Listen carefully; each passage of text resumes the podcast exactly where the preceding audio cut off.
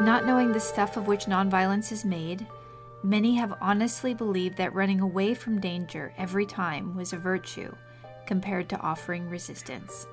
That's Gandhi, July 20th, 1935. I'll tell you a really striking story along these lines.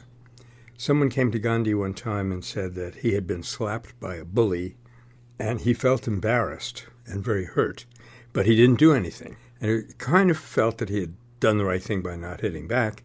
He went to Gandhi for confirmation, and I guess he was a little bit proud of himself for not hitting back. And Gandhi said something very strange. Even I was startled when I heard it. He said, If you felt embarrassed, you should have hit him back. That's Mahatma Gandhi. He quickly added, But why did you feel embarrassed? There's no need to feel anything bad because somebody was bad to you. Bye.